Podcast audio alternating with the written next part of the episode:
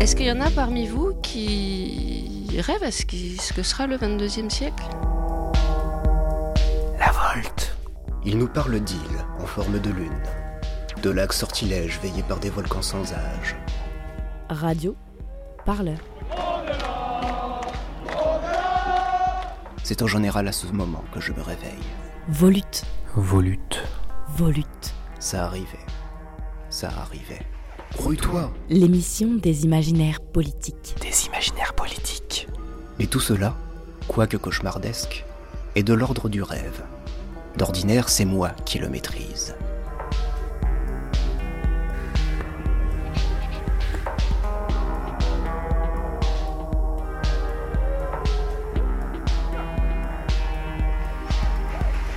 Bienvenue dans Volute, le podcast des imaginaires politiques.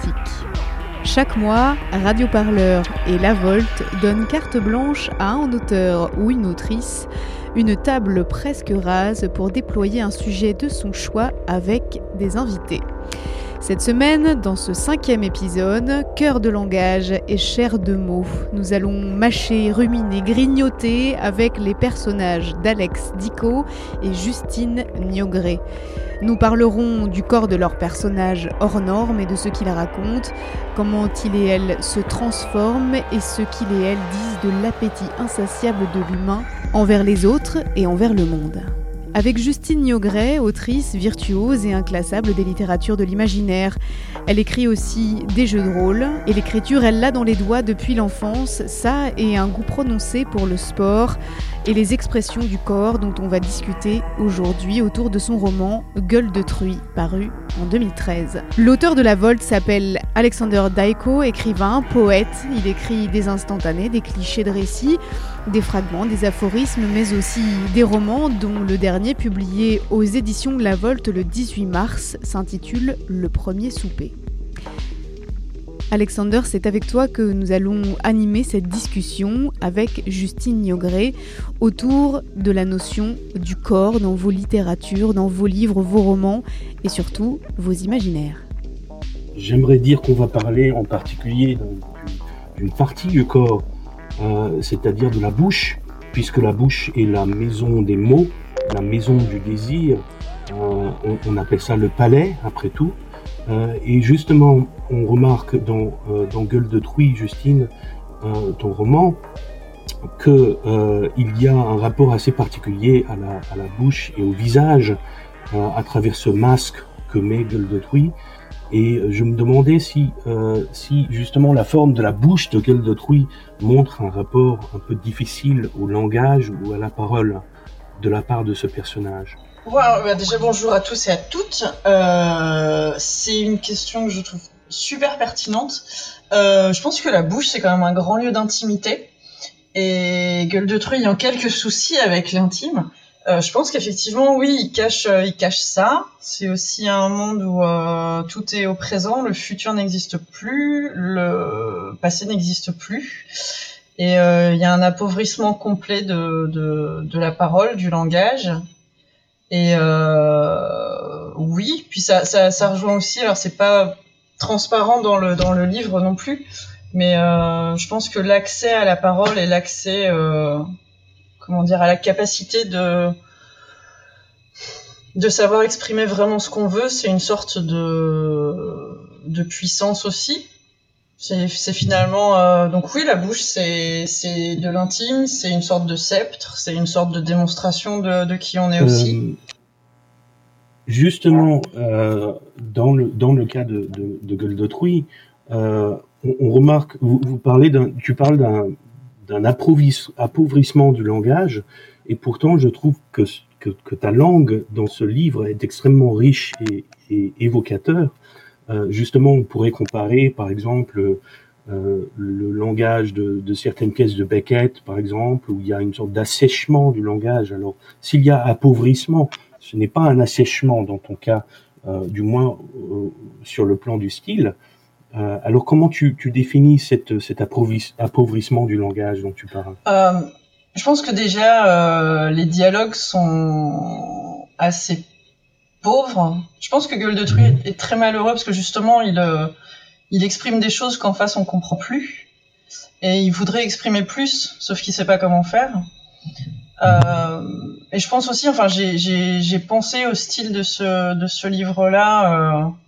Enfin, pour moi, je ne sais pas ce que tu en penses, je voudrais avoir ton opinion là-dessus aussi.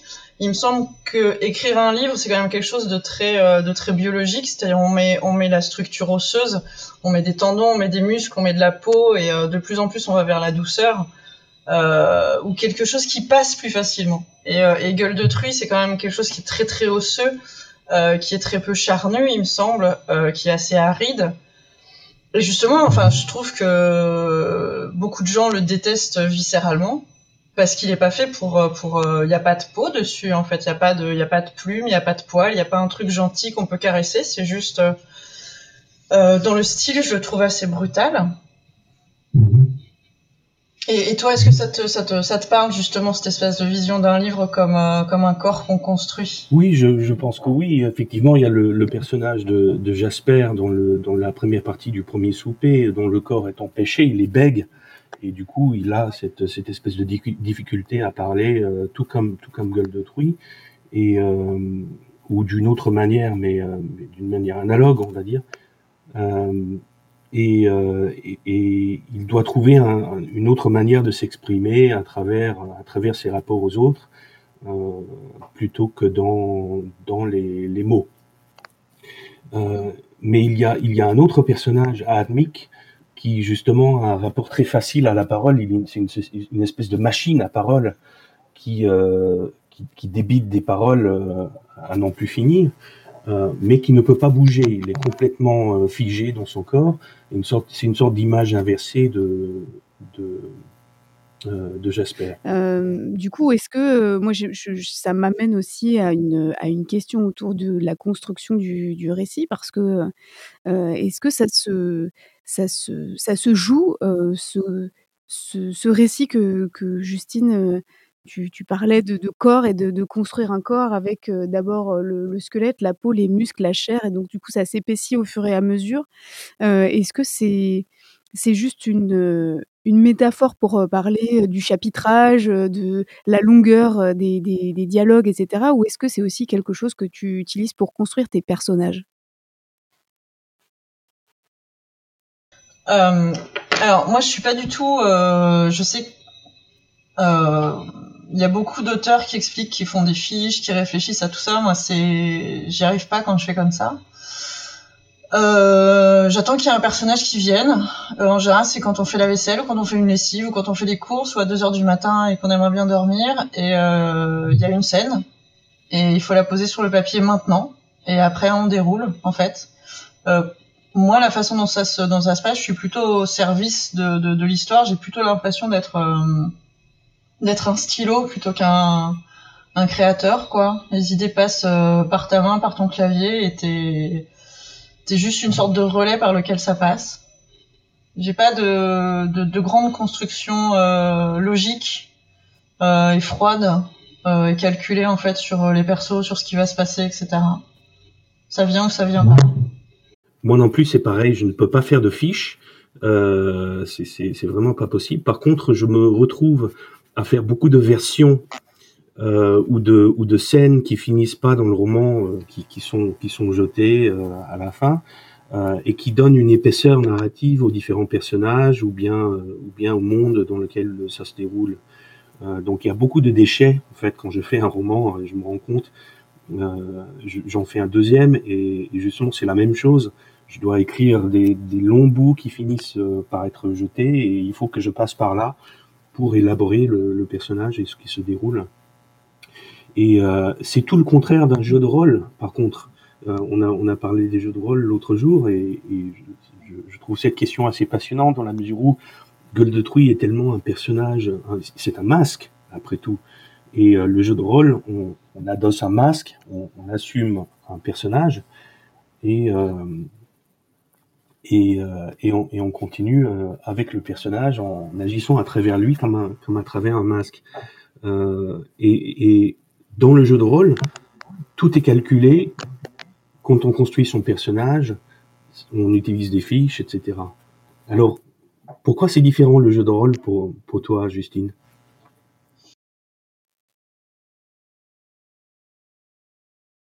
Moi, je trouve que le, le jeu de rôle, c'est... Euh... La, la différence que j'y vois par rapport à l'écriture, encore une fois, c'est dans, dans mon expérience, hein, c'est, il n'y a aucun jugement. Mmh. Euh, je suis vachement plus active en, en, en J D R. J'ai tendance à faire des personnages... En, en fait, pour moi, c'est un... C'est une espèce de, de d'éprouvette euh, temporelle, le J D R, c'est-à-dire que tu peux euh, expérimenter des côtés de, de toi euh, dans un espace-temps qui est beaucoup plus dense euh, que que si tu devais changer de personnalité ou aller sur un chemin psychologique quelconque. C'est c'est c'est, c'est pas du tout une façon de dire que j'aime jeter des chatons contre les murs dans les jeux de rôle, c'est pas du tout ça. Est-ce que tu n'aimes pas jeter des chatons contre les murs ? Du tout ? Je veux dire, alors, en vrai, juste... si, mais euh, ah, je ne le dis pas. Non, je préfère les tortues, ça fait un petit crack beaucoup plus sympathique. Non, mais c'est, c'est, c'est, c'est super intéressant ce que tu dis, je trouve, sur les masques, parce que pour moi, ça ne sert pas à, à devenir quelqu'un d'autre, ça sert, à, ça sert de filtre, en fait, à faire sortir quelque chose qu'on a euh, en soi, qu'on apprécie ou qu'on n'apprécie pas, mais qu'on ne peut pas faire sortir euh, au quotidien. Mais après, enfin justement, je, je suis quelqu'un de, de très intense et je me rends compte en répondant à ta question que mes livres me servent à ça aussi. Je peux mettre mon intensité dans mes livres, euh, alors que si j'étais comme ça avec mes voisins et avec euh, les profs de maternelle de, de mes enfants, ça serait beaucoup plus compliqué.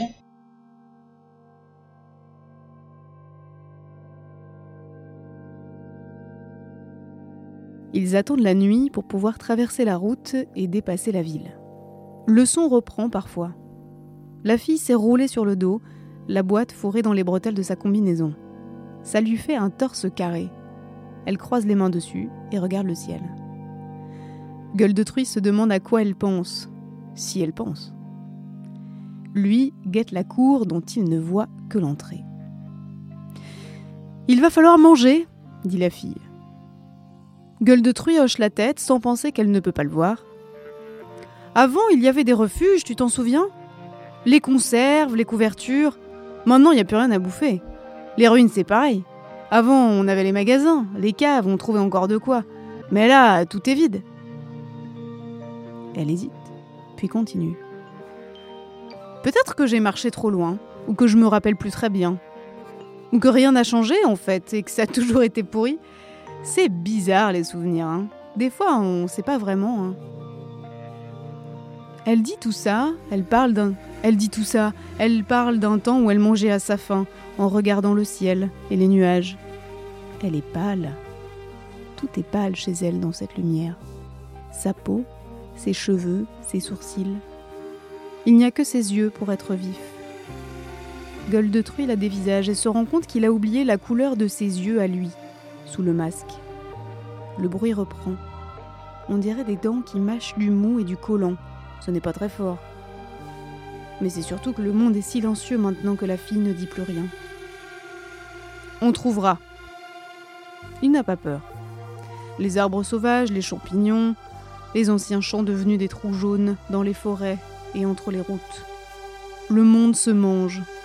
Il faut simplement prendre le temps.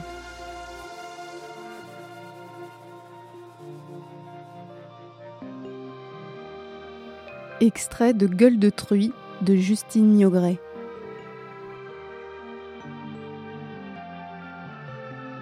Psst, Volute, l'émission des imaginaires politiques.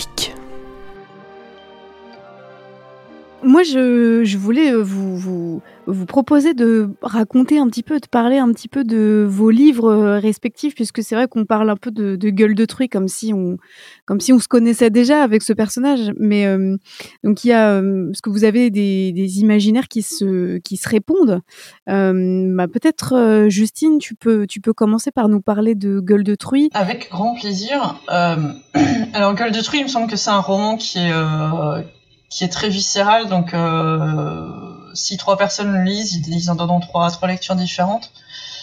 Pour moi, Gueule de truie, c'est une sorte de golem, c'est-à-dire c'est euh, c'est comme euh, c'est comme Jason Voorhees, euh, qui est pas du tout euh, traité comme comme un truc intello, mais qui l'est quand même, euh, qui parle des enfants battus, qui parle de comment est-ce qu'on peut essayer de se retirer euh, de la parole, de de d'un réseau social, d'un ressenti, tout simplement parce qu'on ne sait pas gérer ses émotions et parce qu'elles sont abominablement douloureuses. Est-ce qu'on, est-ce qu'on peut devenir une personne en caillou ? Et la réponse, c'est non. Euh, parce qu'il y a un moment où ça craque et parce qu'on peut s'inventer tous les masques du monde. Euh, ben on a une bouche en dessous qui a besoin de manger, qui a besoin de dire, et qui a besoin d'embrasser ou de mordre ou, euh, ou juste de dire merde. Et je pense que Gueule de truie, c'est juste euh, quelqu'un qui a, euh, qui a un désespoir absolument euh, insondable en lui et qui va chercher euh, un trou insondable euh, à l'autre bout du monde pour... Euh, pour savoir si c'est, s'il peut le combler ou pas. C'est marrant parce que la couverture de ton roman, euh, le, le, le personnage me fait penser à un personnage de B D qui est euh, celui de, de Loisel, dans La quête de l'oiseau du temps, cette espèce de personnage chauve avec, un, avec une, une espèce d'orifice comme ça à la place, du, à la place de la bouche et qui, euh, qui porte un masque en permanence et qui ne l'enlève pas jamais en fait. Alors c'est Bulle Rogue et euh, ouais quand quand j'ai lu euh, ça j'étais enfant et ça m'a vraiment fait un un zbouing dans le dans le dans le cerveau. Je me suis dit euh, il y a il y a vraiment quelque chose dans dans, dans Bulle Rogue et il l'enlève à la fin. Il a il a un arc de rédemption qui est ultra touchant. J'en ai chialé comme une comme une madeleine parce que je suis je suis quelqu'un d'idiot. Euh, mais ouais, Bulle Rogue, il est extrêmement touchant. Oui, il est aussi dans cette espèce de de, de démarche de golem. Haha, même pas mal. Alors qu'en fait, c'est une espèce de petite môme perdue à l'intérieur. Ouais. Oui, c'est un personnage assez, euh, assez fragile, en fait, émotionnellement. Mais ouais, franchement, voilà, un mètre quatre-vingt-quinze, tout violet, avec des poils sur les épaules, et ça finit par chouiner devant les cheminées, franchement. Et toi, Alex, du coup, est-ce que tu peux nous parler aussi un petit peu de ton, de ton roman ? Bah, c'est, c'est un peu difficile d'en parler, dans la mesure où ça se passe dans trois univers narratifs différents, mais on peut dire dès le titre que ça a un même rapport aux viscères, puisqu'il s'agit du, du manger, mais aussi il s'agit aussi du premier souper au sens un peu primordial du terme, euh, le, le souper originel, si, si, si, si vous voulez. Euh, et effectivement, c'est toujours une affaire de, de désir et de, et de, et de bouffe. Euh, donc dans la première partie, on a des systèmes pétrodigestifs de, de personnes qui sont euh, euh, qui, qui ont des systèmes qui leur permettent de manger des pierres. Dans la deuxième partie, c'est une espèce immatérielle qui vient d'une autre dimension, entre guillemets, euh, récolter la chair des êtres pour s'en incarner, pour se, se faire des corps, en fait, se constituer des corps. Et dans la troisième partie, c'est une espèce d'être humain modifié qui, euh, qui se, se reproduit par mitose, c'est-à-dire en se dédoublant, donc il n'y a pas de reproduction sexuelle, et qui aussi survit en se, en se dévorant soi-même, en, en subsistant sur sa, son, son propre corps. Mais il y a des individus qui commencent à goûter à la chair des autres êtres, et ça devient une sorte de conflit religieux. Euh, donc ces, ces trois histoires se recoupent en partie à, à travers un personnage qui s'appelle Ronsalben, qui écrit un livre euh, où il s'agit de voyages dans ces différents univers. Et, euh, et le, le livre est constitué de ces trois euh, sortes de novellas qui se recoupent, un peu roman mosaïque, euh, si j'ose dire, d'un, d'un genre bien particulier. Et il euh, y, y a certains des mêmes motifs que dans Gueule de truie, donc je trouve que le, ça s'aligne bien. Euh, enfin, il y a, y a vraiment des, des moments de recoupement euh, entre les personnages, et cetera. Mais Jasper, je reviens à Jasper dans la première partie, c'est un homme qui mange de la pierre, donc qui, qui est mineur. Et euh, je, je ne pense pas, je pense qu'il a cette même fragilité interne euh, que les personnages euh, que Justine a évoqués, euh, mais en même temps, il n'est pas... Euh, il, c'est une sorte de roc à l'extérieur, c'est, une, c'est, c'est un corps... Euh, un grand corps euh, robuste, euh, mais qui est bègue, et donc qui est euh, en quelque sorte empêché dans ses mouvements, dans ce, dans ce gros corps. Euh, euh, et euh, il n'y a, euh, a pas de personnages qui sont, qui sont euh, à l'aise dans leur corps, euh, qui sont euh, fluides dans leurs mouvements, euh, et cetera. Pas vraiment. Mais justement, c'est, euh, c'est quand même un thème euh, commun à vos deux, à vos deux, à vos deux imaginaires, c'est-à-dire le corps, euh, ces, ces, ces corps-là qui sont quand même vachement costauds, en fait, on, très imposants, qui sont capables de faire des, physiquement des choses hors normes, justement. Euh, pourquoi c'est important pour l'un et pour l'autre, euh, peut-être Justine aussi, de mettre en, en scène des corps comme ça qui sont, euh, qui sont vachement puissants, vachement, vachement forts, et qui sont capables de, de, de manger ou de dévorer, ou juste d'être, de, de faire des choses que les autres ne peuvent pas faire, en fait. Je je saurais pas répondre de façon euh, carrée à cette à cette question. Moi, je sais qu'il y a un grand rapport euh, à la violence euh, dans les corps que j'écris. C'est des corps qui se font violence à eux-mêmes et qui font violence très souvent aux autres. Euh...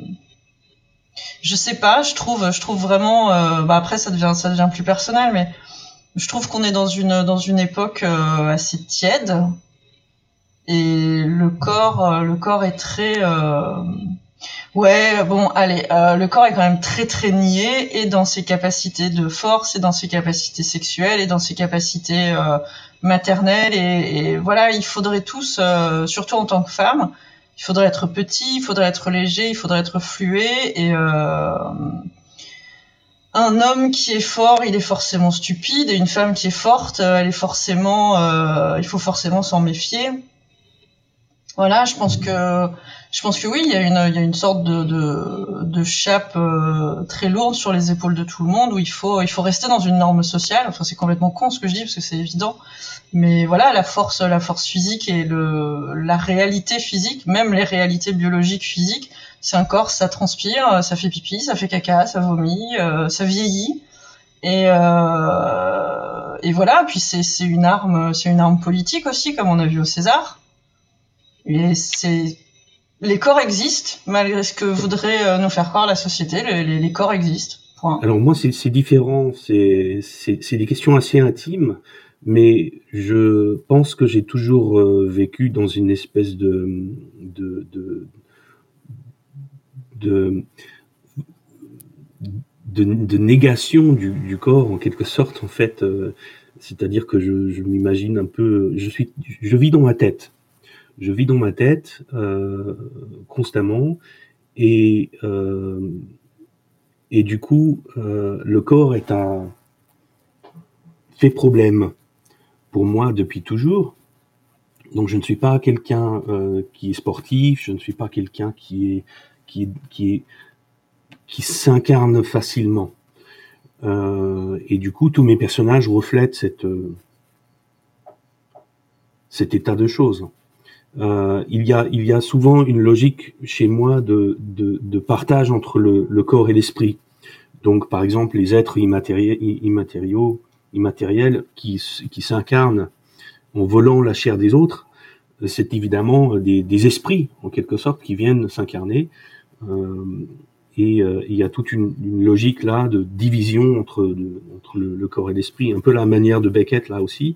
Euh, puisque Beckett a Gogo et Didi, bien sûr, dans, dans, en, en attendant Godot, dont l'un est le, le corps et l'autre est l'esprit, en quelque sorte. Euh, euh, bien que ces rôles, bien sûr, s'inversent euh, de, de, de différentes manières. Mais c'est, c'est un peu le pendant de, de Justine, parce que toi, tu, justement, t'es tout l'inverse. Tu nous disais aussi que c'est, toi, t'es plutôt athlétique, c'est-à-dire tu fais du sport, tu... tu voilà, tu... C'est, c'est, c'est quelque chose d'important pour toi. Est-ce que, enfin, euh, en fait, entre ce que dit euh, Alex sur, euh, c'était un peu le pendant, le, le, disons, le continent opposé d'une d'une même planète, si je puis dire, parce qu'au contraire, toi, tu fais vachement de sport, t'es très, euh, t'es, t'es, tu disais aussi, tu te décrivais comme quelqu'un d'assez physique, mais euh, qu'est-ce que, qu'est-ce que t'en penses aussi, toi, euh, du fait de vivre un peu euh, dans sa tête? Est-ce que c'est, c'est compatible? Est-ce qu'on peut être vachement sportif et en même temps vivre dans sa tête? Ah oui, moi c'est ce que je fais en fait. Euh, j'aime pas le sport pour le sport. J'aime bien. Euh... Euh, cette phrase va être extrêmement bizarre. Euh, non, mais je, j'ai eu un rapport violent à moi-même pendant très très longtemps. Euh, je n'ai pas encore complètement fini de muer, mais euh, ouais, le le, le sport. Euh... Le sport pour le sport, je m'en fous. Euh, ce que j'aimais, c'était être en colère contre soi et se forcer à aller, à aller un peu plus loin. Euh, si vous voulez une belle opération du dos et deux ans de rééducation, c'est encore un, un chemin parfait. Mais euh, oui, oui, bien sûr, moi, je suis, je suis dans ma tête. Et puis, euh, et puis encore une fois, euh, le corps féminin, il est, il est très euh, cadré, c'est-à-dire qu'on n'a pas le droit d'être euh, bonne en attelée ou voilà quoi. Le corps féminin, il doit exister dans un rapport euh, au regard qui, moi, m'a toujours saoulée. Tu disais aussi euh, que c'était un, que c'était un, comment dire, une, une, une prison sociale et politique. Parce que, Est-ce que tu peux développer euh, peut-être un petit peu ce... Non, pas voilà. du tout. Oui, je veux bien. C'est que... Euh, bah, en fait, quand, quand, quand les gens vous croisent, ou, voilà, tant qu'ils ne font pas vraiment connaissance avec vous, et encore, parce qu'il faut avoir la démarche de, de, de déconstruire ses premières idées sur une personne, euh, ouais, le, le, le premier jugement, il est physique. Et c'est, c'est pas que euh, elle est jolie, il est joli, ou je ne sais pas quoi. C'est, ça donne une image d'une classe sociale, d'une intelligence, de capacités euh, financières aussi. Et, euh, et on peut pas... Euh, On peut pas faire ce qu'on veut avec son corps, en fait. On est tous une vitrine de quelque chose, et même, euh, même en voulant euh, aller à contre-courant de cette, de cette vitrine-là, on, on est analysé comme, comme euh, allant à contresens de cette, de cette vitrine. Il n'y a pas de neutralité physique. On est forcément reçu par les autres, et c'est profondément injuste, et c'est profondément chiant, et, euh, et voilà. Alex, peut-être là-dessus aussi ? Je suis absolument d'accord. Euh, je suis en train de travailler sur un, une espèce de poème narratif en anglais qui, euh, qui, qui figure euh, ou figure deux personnages qui ont des noms épicènes, c'est-à-dire des noms qui peuvent, qui peuvent euh, désigner des hommes ou des femmes. Et donc j'essaie de, de justement de, de doter ce regard euh, genré euh, sur ces personnages en quelque sorte dans ce poème. Euh, et je me rends compte que c'est très très difficile à faire. Les personnages s'incarnent malgré moi. Dans telle ou telle scène, je les imagine comme des hommes, comme des femmes. Euh, c'est, c'est très difficile de, de, de se retirer de cette logique. Mmh. Est-ce euh, que euh, c'est aussi euh, pour toi une, une, le fait que les personnages changent de, changent de, de, de genre comme ça, se passent de l'un à l'autre? Euh, est-ce que c'est un, c'est un thème récurrent pour toi dans l'écriture ? Oui, absolument, puisque dans la troisième partie du, du roman, il n'y a pas de reproduction sexuelle, euh, il y a juste, il y a juste une espèce de mitose, et donc j'utilise le pronom masculin dans cette partie parce que, je, je, je ne, parce que c'était le, le meilleur choix après réflexion. Mais il y a un moment où justement un des personnages rencontre une femme.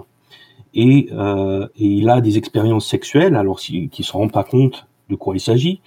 Euh, il ne sait pas du tout euh, quelle est cette expérience. Il tombe amoureux de l'autre personnage et, euh, et, et il se réfère à cet autre personnage comme il, alors que c'est une, c'est une femme.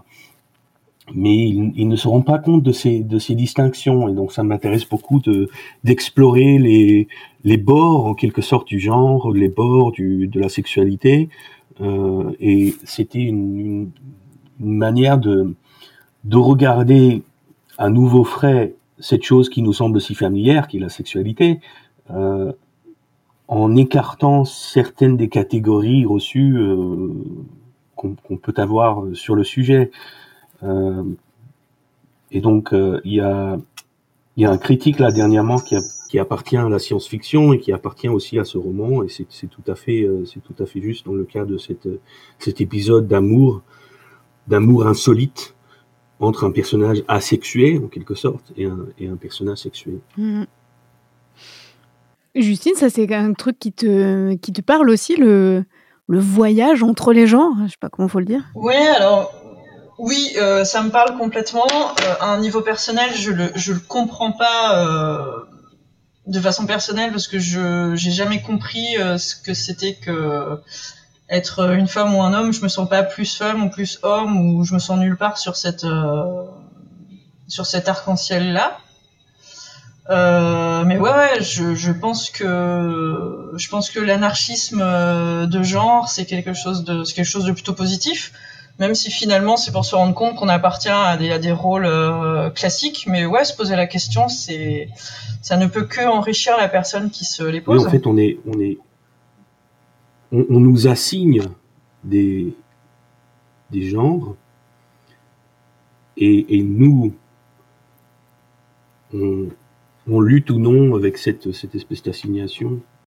Toi, tu dirais que tu, tu luttes aussi avec cette assignation-là, euh, Alex ? Pas précisément, non. C'est, c'est vrai que c'est une, c'est un thème, c'est une thématique qui revient dans mon écriture régulièrement, mais euh, je me sens homme. Euh, c'est, c'est toujours ce que j'ai, ce que j'ai vécu, mais en même temps, j'admets une grande fluidité dans la sexualité. Je ne considère pas que les catégories soient particulièrement figées. Euh... Et je pense que c'est très bien ainsi, d'ailleurs. Euh, sur, le, le, la, sur ces jeux de rôle-là, moi, ce que je trouvais intéressant aussi dans vos approches différentes, c'est que euh, ben, c'est, c'est... vous sembliez partager un petit peu ça, euh, l'un et l'autre, euh, que le jeu de rôle, ça, ça mêle le corps à l'effort, aussi bien celui des personnages que celui des personnes qui, qui jouent les personnages. Donc, moi, je me demandais ce que ça, ça t'apportait, toi, Justine, euh, en tant qu'autrice, d'écrire des histoires de jeux de rôle par rapport à ce que tu peux écrire dans tes romans ou des nouvelles, parce que tu n'écris pas que des romans, par ailleurs. Euh... Ben, alors, il faut quand même savoir un truc, c'est que moi, mes univers sont quand même toujours euh, faciles, plaisants, champêtres. Beaucoup champêtre. Donc euh, non, de toute façon, quoi que, quoi que j'écrive, il y a euh, effectivement euh, beaucoup de choses hostiles, il y a beaucoup d'efforts, il y a encore une fois beaucoup de, de, de violence. Il n'y a pas, euh, il n'y a pas une grande différence du coup entre, euh, entre l'interaction corporelle de mes, de mes personnages dans les bouquins et euh, les interactions corporelles possibles euh, dans les univers sur lesquels je travaille. Euh, par, par le corps des héros, en fait. Il y a toujours, euh, il y a toujours des menaces, il y a toujours de la violence, il y a toujours de l'effort. Euh, voilà. C'est gay, c'est chouette ce que je dis. C'est cool. C'est champêtre. Voilà. Champêtre, c'est choupi. Je fais des mondes choupi. Du coup, tu le fais aussi dans, tes, dans les jeux de rôle. Euh, parce que tu, tu travailles sur quel... Euh, tu écris pour quel jeu de rôle, en fait ? euh, J'ai un peu travaillé sur God, j'ai travaillé sur Vermine dernièrement. Je traduis beaucoup euh, l'anneau unique dans la, dans la première version qui maintenant est finie. Je traduis du Cthulhu aussi.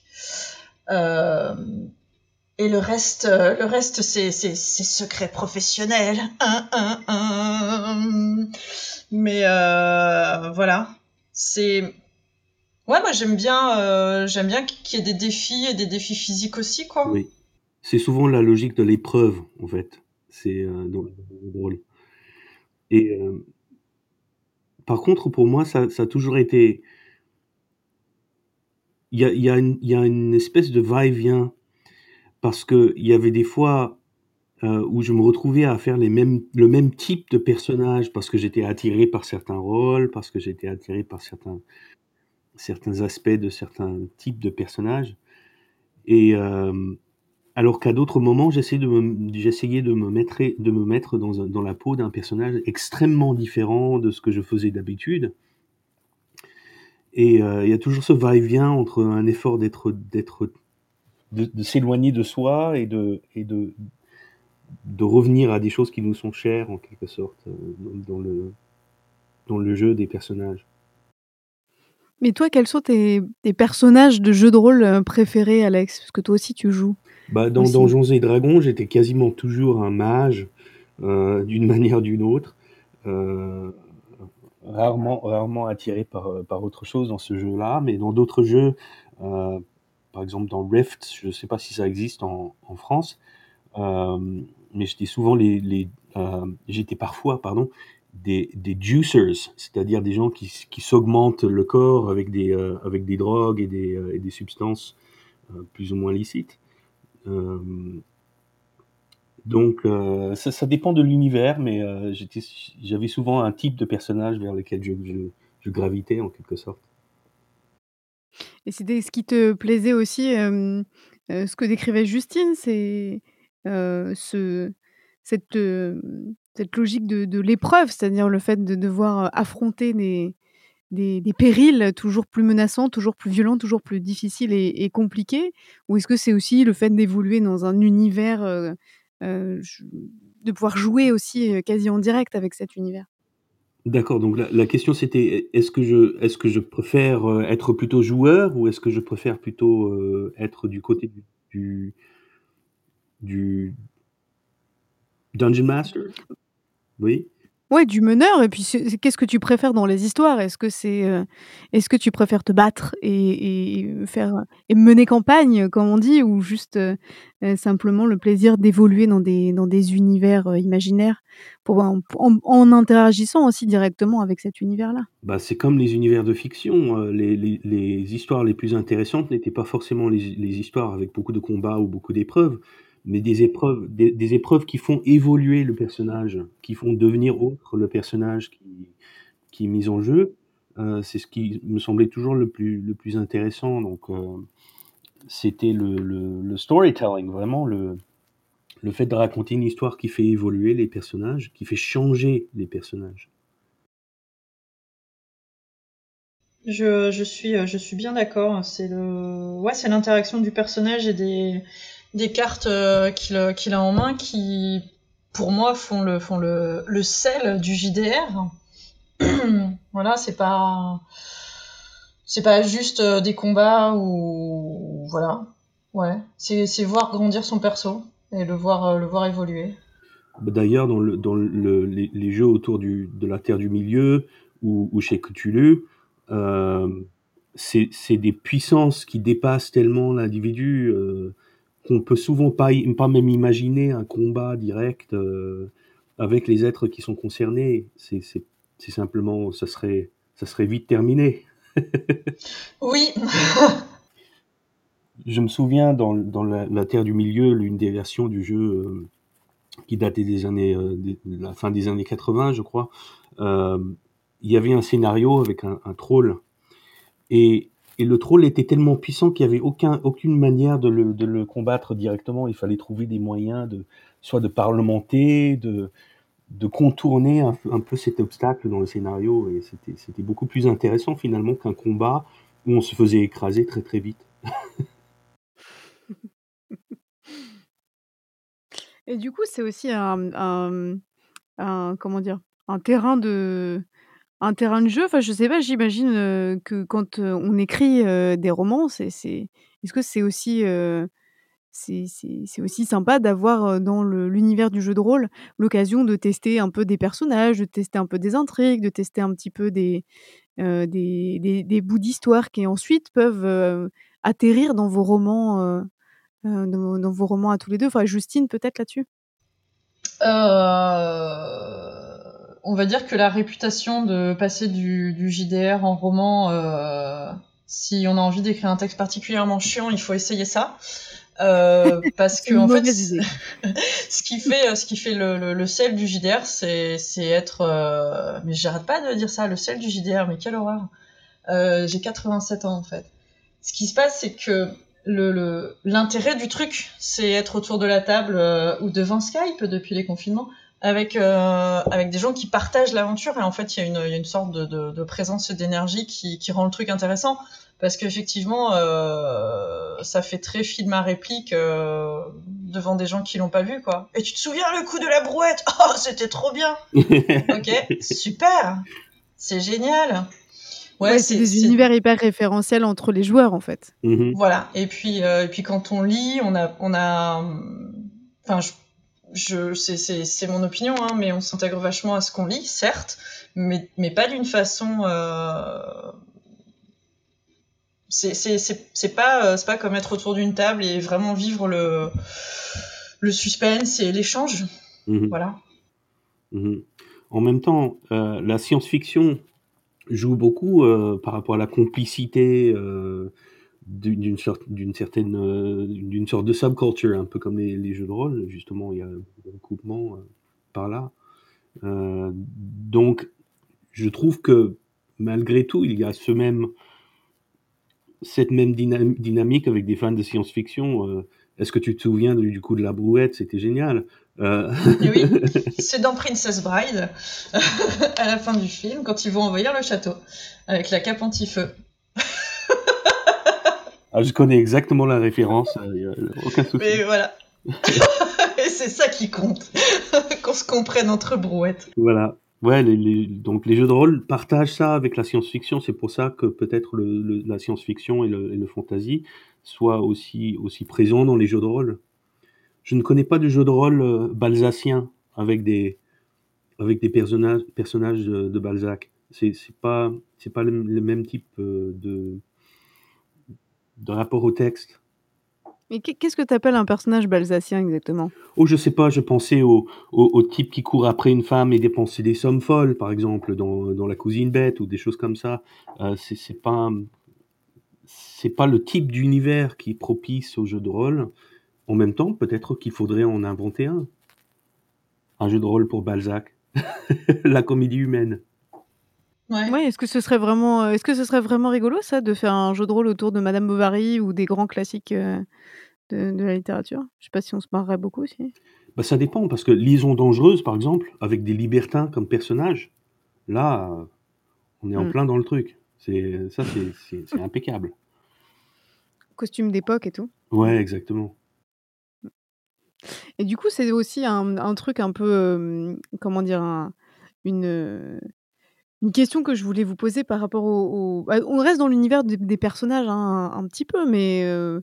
Bon, après, l'écriture, c'est, c'est pas que les personnages, vous allez me dire. Mais euh... est-ce que vous préférez... Vous préférez Est-ce que ça, c'est... vous vous sentez, quand vous écrivez, plus à l'aise avec des personnages d'adultes ou des personnages d'enfants euh... Ou est-ce que ça ne fait pas grande différence pour, pour l'un et l'autre ? Alex, peut-être ? Alors, ça, ça ne fait pas de différence euh, quel, quel, quel état de la vie euh, est le personnage. Parfois, je fais des vieillards aussi, ça dépend. Euh, ce qui, ce qui, dans le rapport au personnage, ce qui est le plus difficile pour moi, c'est le dialogue. Parce que le dialogue, il faut à la fois éviter des clichés, je disais l'autre jour, des micro-clichés, euh, d'expressions, et cetera, des choses qu'on, auxquelles on s'attend dans le déroulement du dialogue.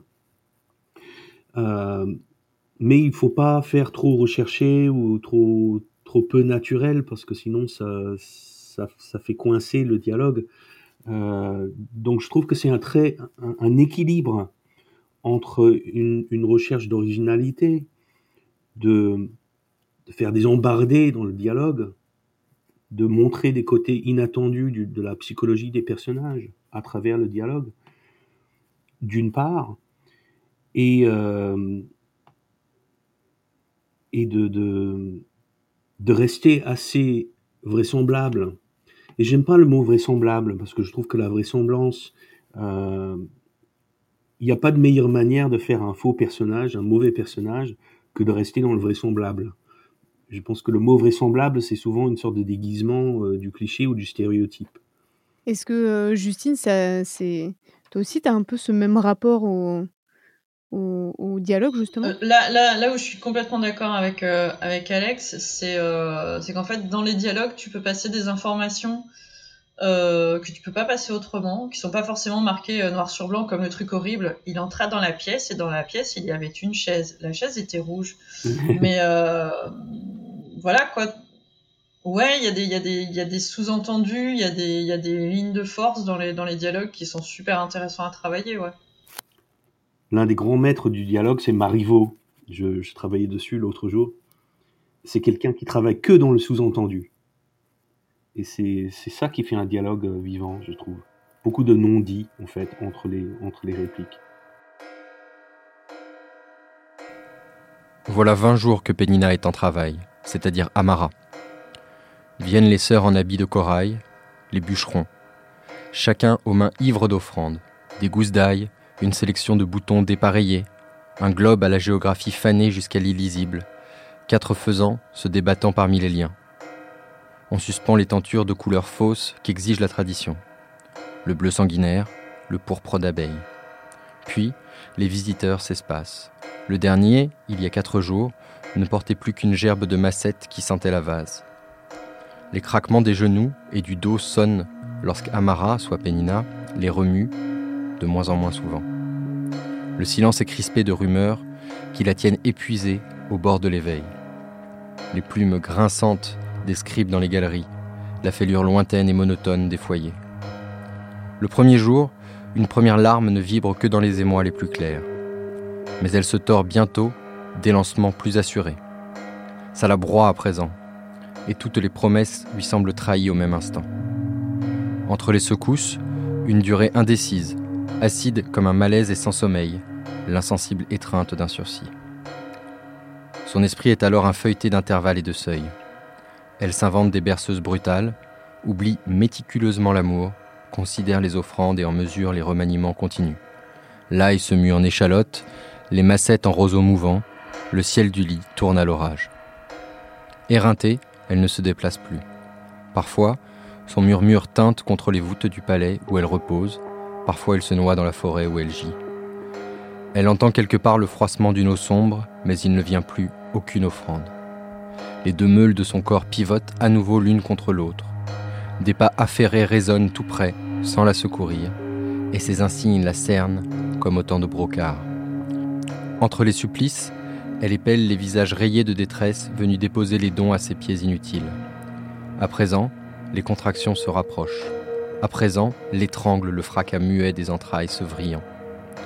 C'est une traînée éblouie d'agonie très blanche et qui se noie l'une en l'autre. Rien pourtant ne passe par la brèche qu'elle est devenue. Alors, la gamme s'étale à ses côtés. Stylet, bistouri, crisse ou couperet. La forme de la serpe la mettra joliment à la question.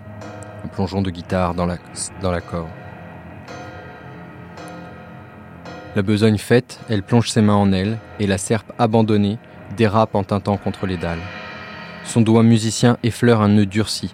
C'est son fils, le fils d'Amara, de Pénina en clair, prêt enfin à rencontrer la nuit depuis vingt nuits. Ses doigts retrouvent les bords du parquet tenace et l'arrachent. Elle sent les racines de l'enfant se décrochant de ses vertèbres. Son fils se dévide d'une bobine béante. Avec un gémissement de fierté et de souffrance, elle soulève son fils. Elle soulève un fœtus pétrifié, une masse de pierre aux orbites vides et pleine d'un insondable reproche. Le rêve d'Amara, extrait du premier souper d'Alex Dico, paru aux éditions La Volte. Volute, l'émission des imaginaires politiques. On parlait aussi du, du corps en début de, d'émission et de, de la manière d'écrire et de raconter, euh, et de raconter le, le corps. Alors est-ce que c'est aussi un... Euh, je ne sais pas comment il faut le dire, mais euh, le fait de parler du corps des autres dans les, dans les dialogues, ça vous permet justement de jouer un peu sur cette, cette, cette, ambiguïté, euh, cette ambiguïté-là. Parce que dans la vraie vie, c'est aussi un, un truc dont on parlait en préparant cette émission. Euh, dans la vraie vie, on ne parle pas trop euh, du corps des uns ou des autres. Enfin, ça ne se fait pas trop, trop quoi, de, de dire aux autres « Dis donc, t'as vachement grossi » ou euh, « Dis donc, tu pourrais te remettre au sport », c'est quand même pas très sympa. Donc... Euh, Est-ce que, c'est aussi un... Est-ce que c'est aussi un truc qu'on peut mettre en scène ou avec lequel on peut jouer, euh, vous jouez vous deux là, dans vos écritures respectives, euh, de, de parler dans les dialogues justement du corps des différents, euh, des, des uns et des autres? Justine peut-être euh, Ouais, alors perso, justement, je trouve que le, le, le rapport au corps, c'est ce que je disais tout à l'heure, parce que je me répète beaucoup, je perds mes tartines, c'est l'âge. Il euh, y a un rapport forcément euh, sexué euh, au corps aujourd'hui. Et comme j'écris beaucoup sur la guerre, euh, le rapport au corps est complètement différent. Et il y a aussi euh, une, une euh, ouais, enfin des gens qui parlent et qui, qui se touchent euh, sans qu'il y ait de, de désir ou d'échange sexué derrière, quoi. On soigne les blessures, on regarde les cicatrices. Enfin voilà, on, on parle du corps sans, sans que ce soit lié à un désir quelconque. Il y a une intimité qui est qui est qui n'est pas charnelle, enfin qui est forcément charnelle, mais pas dans le sens euh, euh, classiquement entendu du mot. Donc euh, donc oui, je trouve que c'est c'est c'est finalement des territoires qu'on qu'on n'explore pas beaucoup en ce moment. Et moi, ça me plaît bien de. Je veux pas dire que je sais faire plein de trucs que les gens savent pas faire, c'est pas ça. C'est juste on a des outils, on voit qu'ils sont qu'ils sont pas beaucoup utilisé en ce moment et du coup on peut découvrir plein de, plein de choses et je trouve que c'est bien. Bah, c'est comme dans mon, dans mon roman Mordred, on m'avait dit ouais faut que tu fasses une histoire d'amour, faut que tu fasses une histoire d'amour, on me demandait ça depuis longtemps. Bah j'ai fait une histoire d'amour entre un père et son fils, parce que c'est ça aussi une histoire d'amour. Non, bah je, je, cette, cette, cette affaire d'histoire d'amour me faisait penser à deux personnages justement. Il y a Amara qui, euh, qui, est, qui, qui a de la répugnance envers ceux qui digèrent de la pierre. Et euh, en fait, elle, elle tombe amoureuse, entre guillemets, de, de Jasper, qui est cette espèce de, de enfin, il mange de la pierre justement, il a un système pétrodigestif qui lui permet de digérer de la pierre, et euh, elle voit ces gens comme à peine humains, et en même temps elle est, euh, elle est enfin, cette répugnance est, euh, est, est ambivalente et traversée de, d'autres choses. Euh, et euh, elle découvre un autre corps que ce à quoi elle s'attendait, en fait, en, en Jasper. Qui, Jasper qui mange des, des... Il mange l'immangeable, en fait. Ça, c'est aussi, euh, c'est aussi un peu curieux dans ton, dans ton, dans ton roman, c'est-à-dire ce, ce, ce, ce, ce, ce désir et cette faculté de pouvoir manger des objets immangeables. Est-ce que tu peux nous expliquer un petit peu d'où ça, d'où ça vient, cette, cette idée-là ? Bah, je, je disais au début, au début de l'émission que le, la, la bouche est la maison des, des mots et aussi la maison du désir. Et pour moi, le, le langage, c'est, c'est la même chose que le désir. Et notre rapport au langage est un rapport de, de, de désir et donc, euh, donc aussi de dévoration. Et donc, en quelque sorte, notre désir de mettre des mots sur les choses, c'est une manière de les...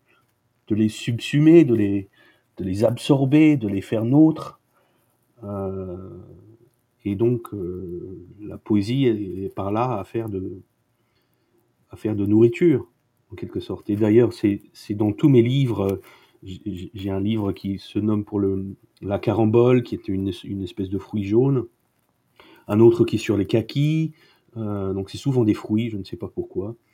Euh, donc les, le, le thème de la nourriture est une espèce d'obsession à laquelle je reviens sans cesse parce qu'elle me semble emblématique de, de, d'un certain rapport désirant au monde. Justine, ça c'est un, un thème que tu explores aussi, toi, celui de la, de la nourriture ou de, de l'acte de manger. euh, Justement, j'y réfléchissais et euh, mes personnages... Euh... J'ai, j'ai des personnages qui sont quand même un petit peu, euh, un petit peu chargés psychologiquement parlant et qui sont pas vraiment dans l'acceptation de leur euh, désir et de leur libido au sens, au sens euh, large euh, de leur, de leur plaisir physique. Et euh, ils sont beaucoup dans la rétention. Et effectivement, dans mon deuxième roman, Mordre le bouclier, qui parle euh, de la première croisade, le seul moment de, de paix. Euh, vraiment, c'est un moment où il y a deux, deux guerrières qui, euh, qui bouffent des gâteaux. Elles font ça debout sur, sur la route en s'en collant plein, plein les doigts et plein la gueule parce qu'il y a du... Voilà, il y a de la farine partout, quoi. Et c'est, c'est un moment de, ouais, de sérénité, d'immobilité, en fait. C'est un moment d'immobilité, donc, euh, donc la bouffe, c'est important euh, pour moi et, et dans ce que j'écris.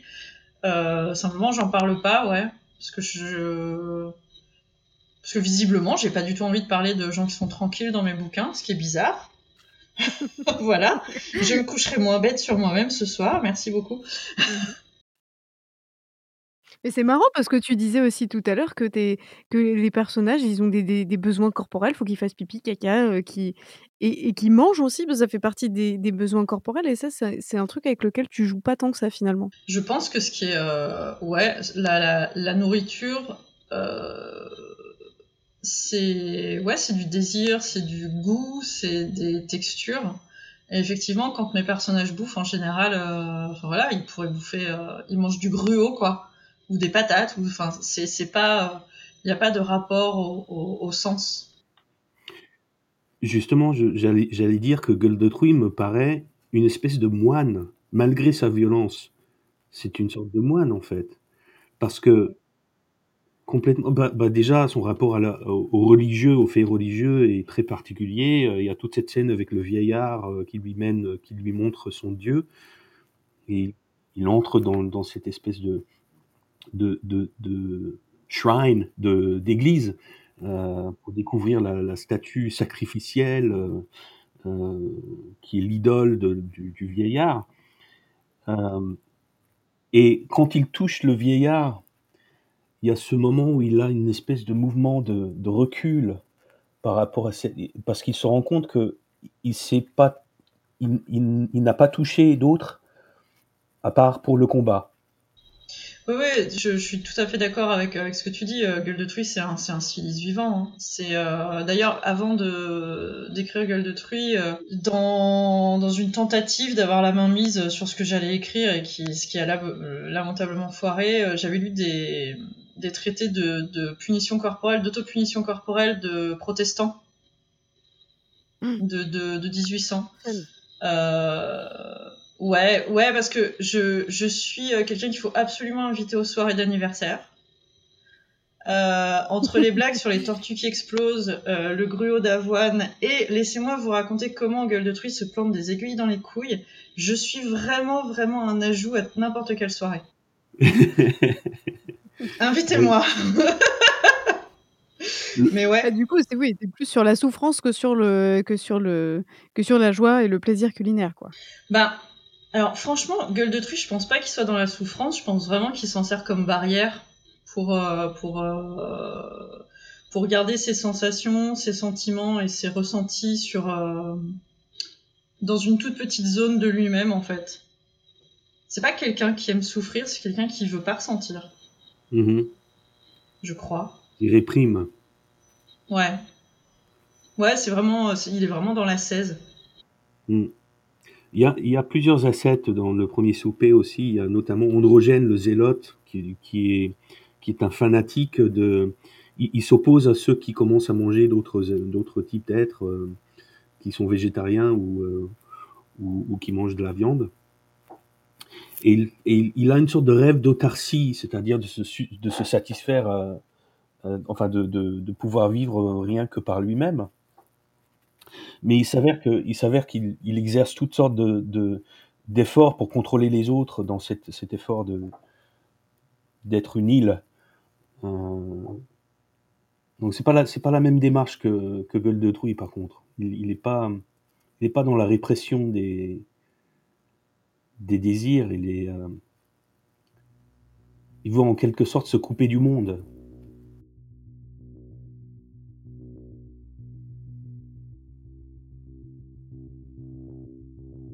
Une expédition du savant Jean Cris. L'eau limoneuse semblait d'une profondeur nulle, à croire que la fange allait la sucer d'un coup pour les engloutir dans leur canot, comme par le tuyau d'écoulement d'une baignoire. Pourtant, les pieds absorbaient l'instabilité du bateau, qui flottait bel et bien malgré la maigre surface.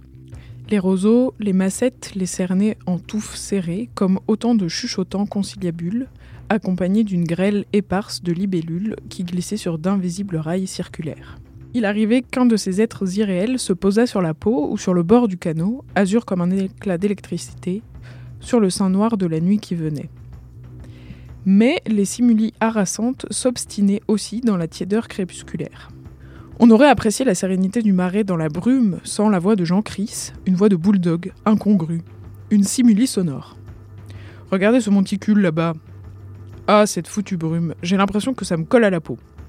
Bref, on va poser le paquet là-bas. »« On fait quoi après ?»« On attend, aussi longtemps qu'il le faut. » Ils déposèrent le vaste carré de mouton, attaché à un cordon, sur le monticule. Ils tendirent le piège à ours, attaché à la corde. Puis, ils se retirèrent à une bonne cinquantaine de mètres.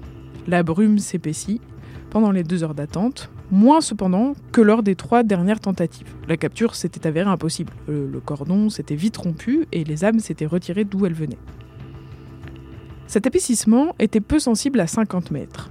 Il n'y ressentait qu'une espèce de contraction dans l'air. Et cette fois, la rupture attendue de la membrane entre les mondes ne se produisit que tout doucement, dans une glissade de suctions lentes et de clapotements obscènes. Tout autre chose que les frappes éclairs dont ils avaient été témoins jusqu'ici. L'âme apparut par le déchirement dans la membrane, à un mètre au-dessus du carré de viande. Elle tomba au sol dans un floc final. C'était une boule informe de couleur rougeâtre, luisante, avec des pattes en forme de grosses palmes. Au lieu de tentacules, elle brandissait des griffes à même le corps, avec lesquelles elle s'accrocha à la viande comme un scarabée à sa boule de fiente. La raison de son apparition lente sembla soudain plus claire. Elle ne récoltait pas la chair, afin de s'incarner, elle chassait pour s'en nourrir. On tira aussitôt sur la corde et le piège s'activa. Un craquement lugubre se fit entendre, l'âme piailla de douleur, surprise. Seule Helka tressaillit et Jean-Chris sourit narquois. « Tu n'as jamais abattu des poules, toi, hein ?» La pêche aux âmes. Extrait du premier souper d'Alex Dico. Volute.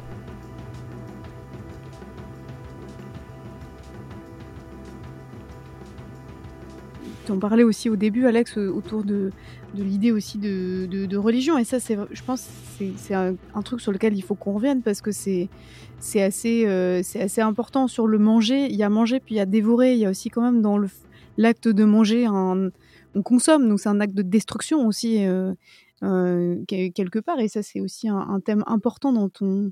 Dans, dans, dans ton œuvre, important pour toi. Euh, justement, comment est-ce que tu, tu, tu, t'es, euh, tu t'es attaché à, à, aux différents objets euh, qu'on mange ? Tu parlais de la pierre tout à l'heure, donc c'est des objets immangeables, mais euh, qu'est-ce qu'on mange en fait dans le premier souper, finalement ? euh, La même chose qu'on mange au, au dernier souper, Dieu, je ne sais, je ne sais pas.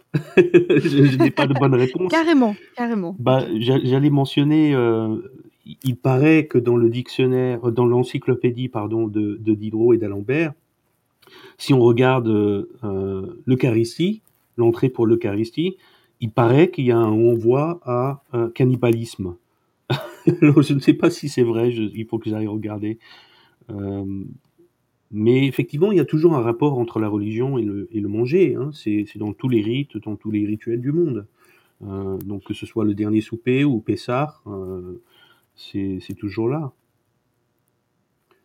Le, la, la vie et la mort, c'est ce qui concerne le, le fait religieux.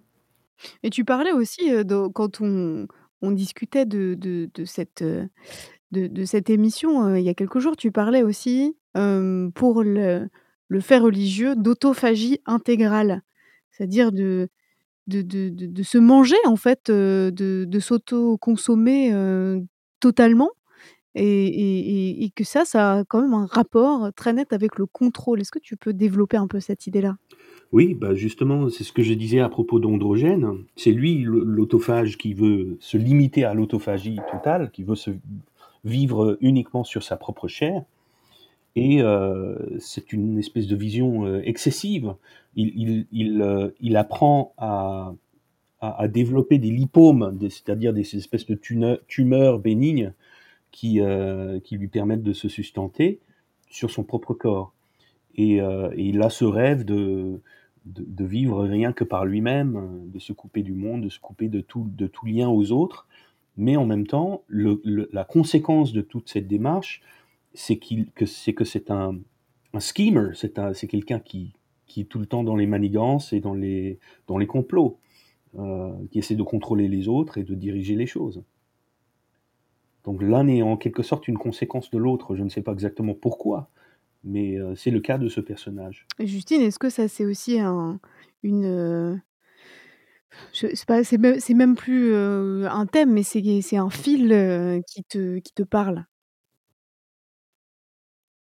Ouais, la notion d'autophagie, ouais. Je pense pas. Euh... Oui, ça me parle, c'est super intéressant. C'est pas, euh, c'est pas du tout... Non, je trouve ça trop nul. Euh... Ah, t'as le droit de trouver des trucs nuls aussi, hein, je veux dire, c'est pas grave. Comme le gruau. Et le jazz. Euh, non, euh, ouais, ça me... Ah là là, mais alors vraiment, un jour, il faudra qu'on, qu'on ait une discussion, parce qu'il y a beaucoup de gens qui détestent le jazz, et vraiment, ça, c'est un truc que je, je comprends. Mais, mais revenons à l'autophagie, voilà, parce que ça, au moins, euh... c'est quelque chose qu'ils trouvent grave. euh, je pense que tout, ou quasiment tous mes personnages sont mis en mouvement par le rapport à l'autre, donc euh, l'autophagie leur est de toute façon euh, profondément étrangère. C'est, le, c'est, le, c'est, c'est, un, c'est un cas unique en fait dans le livre, les autres personnages sont comme ceux de Justine, ils sont, ils sont mis en rapport, mais Androgène il veut se couper, euh, de se, coup, se couper de tout. Mmh. Donc du coup, euh, pour toi Justine, le, la question du contrôle du corps, de son propre corps et de celui des autres, euh, ça, ça passe pas par une forme de, de ni de, de manger ni de cannibalisme, ça passe pas par là quoi. Non, euh, après comme il y a quand même beaucoup d'histoires de guerre euh, dans mes bouquins, il y a forcément un rapport de, au, au, au contrôle du corps et des autres. euh, parce que les gens sains d'esprit n'ont euh, pas du tout envie d'aller tuer des gens et de se mettre en danger de mort, je pense. Euh, faut quand même qu'il y ait un cadre social qui demande ça ou qui exige ça, ou qu'il y ait une sorte de, de, de mythe de l'héroïsme pour, euh, bah, pour que les gens juste euh, sortent de chez eux pour euh, risquer de ne pas y revenir, parce que si on pouvait tous rester au lit et bouffer des pizzas, je pense que c'est ce qu'on ferait quand même, euh, humainement parlant. Mais ouais, il y a forcément un contrôle politique euh, du, du, du corps pour, pour, euh, pour euh, la mise en mouvement, pour euh, la prise de risque, pour la douleur, et cetera. Mais c'est pas, c'est effectivement pas euh, lié à un ressort euh, à propos de, de nourriture ou de... Voilà, le seul, le seul contrôle personnel que mes persos ont sur, euh, sur le corps, c'est ben, j'ai mal mais j'y vais quand même. Et puis aussi euh, ouais, quelle est, quelle est... C'est, c'est une vraie démarche à avoir dans sa tête. Enfin, on n'est pas on n'est pas câblé pour, pour tuer des gens à coups de, de marteau, du moins je ne pense pas. Donc il faut, il faut un chemin perso aussi pour en arriver là. Euh, des souffrances qui donnent envie de tuer quelqu'un à coups de marteau, ou des souffrances qui donnent envie de défendre Euh, les gens que d'autres personnes ont envie de, de, de tuer. Je ne sais pas exactement comment poursuivre, ça me semble juste, effectivement, euh, il faut, faut y avoir les, les conditions sociales qui mènent, qui mènent au, au, à ce type de, de violence. Euh, en ce qui concerne les personnages de Premier Souper, euh, ça dépend du personnage, euh, je ne sais pas exactement comment poursuivre sur, ce, sur, sur, sur bah, cette ligne. C'est vrai qu'on avait aussi un peu euh, dressé ce, ce, ce, ce, j'allais dire ce, ce, ce, cette question euh, en, en préparant un peu, c'est-à-dire qu'il euh, y avait une, une, un rapport à la souffrance des corps aussi, puisque l'un comme l'autre, vous, est, vous, enfin, vous mettez en, en, en, en scène Des, des corps qui souffrent et qui négocient la souffrance quand même assez différemment euh, dans leur euh, dans leur récit euh, respectif, mais en l'occurrence euh, c'est, c'était quand même un truc assez euh, assez prégnant, je trouve, euh, dans euh, chez l'un et chez l'autre. Voilà, comment est-ce que on comment est-ce qu'on on, on raconte ou qu'on négocie ce, ce j'allais dire ce tournant de la souffrance qui est souvent un, un, un tournant important pour les pour les différents personnages, en fait, parce que c'est des moments où on passe des caps, c'est où on prend des décisions, on bascule aussi de, d'un d'un état à un autre. Enfin, il y a quand même une il y a un passage quand même qui se fait par ce ce, ce truc là euh, de la souffrance, et j'aurais bien aimé un peu explorer ça avec vous. Voilà, comment est-ce que vous vous négociez un peu ce truc là bah, c'est souvent la souffrance, c'est souvent euh, un Un, un mode de, de faire évoluer les personnages, ou enfin c'est un, un mode par lequel les personnages évoluent. Euh, donc par exemple il y a Carrick qui est sevré de la pierre, il, il avait un système pétrodigestif et il, se, euh, il est sevré de cette pierre pour, pour retourner à la nourriture plus conventionnelle, et euh, il y a quelque chose qu'il ne digère pas dans le, dans le processus, et il, il finit, il finit par, euh, par être violent d'ailleurs. Euh, Donc, il a un rapport névrotique, en fait, à la, à la nourriture, qui le fait souffrir et qui le rend violent. Et est-ce que vous avez euh, vu l'un et l'autre, parce qu'en en préparant, euh, ce, je me suis aussi euh, souvenu de, de, d'un film qui s'appelle « Dans ma peau », qui est un film français euh, avec Marina Devanne. C'est l'histoire d'une, d'une nana qui se, qui se blesse, et au lieu de se soigner, elle se met à... Elle se met à trifouiller dans, dans sa chair, dans, dans sa plaie. Et puis, en fait, elle entretient le, le truc, et puis elle se, elle se grignote, voilà, elle, se, elle se mâchouille. C'est, c'est... Et ça met tous les autres personnages autour extrêmement mal à l'aise, parce que personne ne sait comment réagir face à cette, cette, cette folie, puisqu'elle bascule petit à petit dans, dans la folie. Et, et paradoxalement, elle a l'air d'être la plus saine d'esprit de tous les, de tous les autres personnages.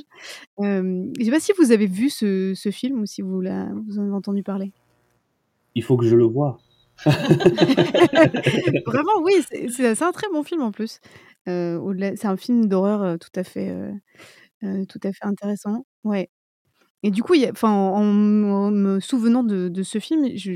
Ça, ça m'a amené aussi une, une question, c'est est-ce que le, il n'y a pas une, une forme de jouissance aussi à, à, à, pour les personnages, ou en tout cas quand vous les, les, les racontez euh, l'un et l'autre, de voilà de, de de mettre en scène des personnages qui se qui ouais, je sais pas, qui tournent un petit peu en rond autour de leur de leur de leur souffrance, de leur douleur, et, et, et qui bon, qui ont du mal à passer à autre chose aussi, hmm. un peu sortir aussi de cet état de souffrance. Justine. Euh, oui, oui, complètement. Après, euh, oui, voilà. Je, que, que répondre à part oui, c'est vrai. oui. Bien sûr. Ouais, non, mais ils ont. Comment on fait ? Ils ont, ils ont tous, euh, ils ont tous un rapport euh, personnel avec la souffrance, parce que c'est vrai que mes persos, ils en prennent quand même bien, bien, bien dans la, dans la caisse, mais. Euh, C'est, c'est, c'est pas vraiment de la joie physique. Après, j'essaye de voir aussi, ouais, quand ils ont des cicatrices, ils sont contents d'avoir des cicatrices, mais ça, c'est moi aussi. Euh, quand ils ont des traumas, euh, c'est vrai qu'ils gratouillent le trauma pour qu'il reste bien, et je l'ai fait pendant des années. En fait, c'est nul, ne faites pas ça chez vous. Euh, il est professionnel. Euh, ouais, ouais, je pense que finalement, j'ai beaucoup raconté d'histoires de gens qui avancent malgré leur, euh, leur, leurs douleurs. Euh, j'ai pas beaucoup raconté d'histoires de gens qui se soignent, ce qui aurait été plus intelligent. Euh, je vais vous quitter pour écrire immédiatement un roman à ce sujet. Non, non, mais oui, oui, c'est très pertinent. C'est très pertinent. Et même dans la forme de ton écriture, est-ce qu'il y a quelque chose aussi euh, de, de... Comment est-ce que tu, tu, tu utilises justement ton écriture pour... Euh... Pour, pour raconter, pour dire cette souffrance. C'est pas, ça passe pas juste par les notions, ça passe aussi par une... Parce que moi, je me souviens aussi, de, j'ai lu quelques... Euh, je, il, y a, il y a quelques temps aussi, euh, le syndrome du Varan. Quelle bonne idée. Ouais. Et c'est, euh, c'est une écriture très, très nette, très tranchée, très, très acerbe, presque... C'est, c'est, c'est, c'est, c'est comme si on marchait sur, sur, des, sur, sur des rasoirs, quoi. Voilà, c'est, les phrases sont tellement percutantes, courtes et bref. Hein. Voilà, j'aimerais un peu que tu nous racontes comment toi, dans ton écriture, tu, tu utilises euh, des, des outils précis euh, pour, pour, pour raconter cette souffrance-là. Euh, je pense qu'au début, c'est surtout parce que c'est beau. Alors après, pour moi, beau, ça veut pas forcément dire euh, rose bonbon avec euh, des paillettes, et cetera, même si j'adore les paillettes. Euh, mais ouais, faire quelque chose euh, de... Comment dire en... Pour moi, l'écriture, ça ressemble beaucoup à, à filer la laine ou à, à, à tisser quelque chose. C'est-à-dire, c'est des très très longs trucs qui se ressemblent tous. Euh, chaque jour ressemble au précédent parce que écrire c'est long et c'est chiant, euh, mais à la fin ça a du sens. Mais mais ouais, c'est assez, c'est un travail assez aride, quoi. Euh, je pense que vraiment oui, au début c'était c'était faire quelque chose euh, de, de de beau et qui avait du sens avec euh, des choses euh, des choses qui en avaient pas. Euh, mettre des mots aussi sur des souffrances et les définir, c'est-à-dire euh, leur donner des zones où elles peuvent habiter, dire toi euh, cette, cette souffrance-là, ce souvenir-là, tu peux exister dans, dans ce domaine-là et pas dans les autres. Ça, ça commence à ranger les choses dans des, dans des tiroirs aussi. Après, pour reparler du syndrome du Varan, euh, moi j'ai passé euh, des années à chercher des mots sur certaines choses qui avaient pu m'arriver ou que j'avais pu ressentir. Et j'ai dû les inventer toute seule, beaucoup, parce que j'ai pas croisé de gens ou de livres ou de films euh, qui m'aient donné des mots euh, pertinents pour moi, sauf le film de, de, de Tim Roth, euh, Warzone. Enfin voilà, pour moi c'est exactement ça, et ça se suffit en soi. Euh... Mais ouais, j'ai écrit le syndrome du Varan parce que ben, si ça peut faire gagner du temps à des gens, c'est bien. Euh, les, les, les, les mots sont des armes. Les mots sont des armes de défense, voilà. Mais après, je vais repartir sur la politique et, euh, et ça va, ça va être, ça va être redondant et chiant. Euh, donc euh, ouais, les mots sont des armes et il faut, mmh. il faut savoir ce qu'on veut défendre. Alex, est-ce que euh, toi, t'as ce, ce, ce, ce même, enfin, comment est-ce que toi, tu écris justement, euh, comment les mots te viennent sur le, sur cette, euh, sur la souffrance, pour raconter la souffrance de tes personnages, en fait. Pour raconter les souffrances de mes personnages, bah, je dois dire qu'il y a un côté, je pense, un peu pervers à l'écriture qui fait que euh, c'est parfois les scènes de, les scènes de souffrance qui sont les plus jouissives à écrire, euh, parce qu'on touche au vif de quelque chose, on touche à, à quelque chose de primordial ou de, ou de fondamental. Euh, et, et que du coup l'écriture devient plus vivant et plus essentielle dans l'écriture de la souffrance. Euh, donc euh, Carrick a perdu ceux qui lui sont chers, euh, et c'est cette, cette souffrance qui s'exprime dans, dans, la, dans la chair des mots en quelque sorte. Donc euh, je suis d'accord avec Justine, euh, du, que ce soit du côté politique, du côté des traumatismes personnels, du côté de, de, du développement personnel, enfin, de quelque co- côté qu'on le tourne, effectivement, les, les, les paroles euh, tranchent, les, les paroles sont tranchantes, et euh, il faut bien s'en servir. Je ne sais pas si ça répond bien à la question. Si, ça y répond, euh, c'est, ça y répond partiellement, mais c'est vrai que c'est aussi un... C'est, enfin, comment dire, il y a... En tout cas, Alex, dans ton écriture, c'est, c'est... il est manifeste que, qu'elle est en... J'allais dire empreinte de poésie, mais c'est pas qu'elle emprunte à la poésie, enfin, c'est, c'est que la poésie est là aussi dans, dans, dans, dans, dans tout ton... dans tous tes écrits, et du coup c'est aussi euh, c'est paradoxalement des moments assez beaux en fait, enfin il y a une c'est c'est presque troublant en fait d'avoir un euh, des des personnages qui qui souffrent, qui qui en qui en chient quoi, clairement, et en même temps c'est c'est beau, voilà, il y a quand même une une espèce de décalage aussi qui fait que c'est ça ça rend la chose un peu, je sais pas comment toi tu le dirais, mais moi je dirais intense, voilà. Mmh. Oui, enfin justement, c'est le, le, les moments de souffrance, il faut les rendre, euh, il faut les rendre intenses par l'écriture. Le, la scène qui me vient à l'esprit immédiatement, c'est le rêve d'Amara, où elle rêve d'avoir un, ce qu'on appelle un lithopédion, qui n'est pas une invention euh, de la science-fiction. En fait, il arrive que euh, des fœtus euh, se développent et se calcinent dans le corps, et elle, elle s'extrait, ce qui est, ce qui est probable, sans doute impossible, mais Euh, elle s'extrait de ce, ce lithopédion de, de, de, de son corps. Il y a des gens qui, qui, euh, qui vivent des années et des années avec un fœtus calciné dans le corps. Et, euh, et justement, il fallait rendre cette... Euh, c'était une manière de rendre la, le dégoût profond, viscéral que ressent Amara envers ceux qui euh, mangent de la pierre. Hein, d'avoir cet être de pierre qui l'habite, euh, un fœtus, il, elle donne naissance... À, à, à de la pierre euh, est une expression de sa de sa de sa son dégoût, sa répugnance euh, euh, extrêmement intense pour ceux qui mangent de la pierre.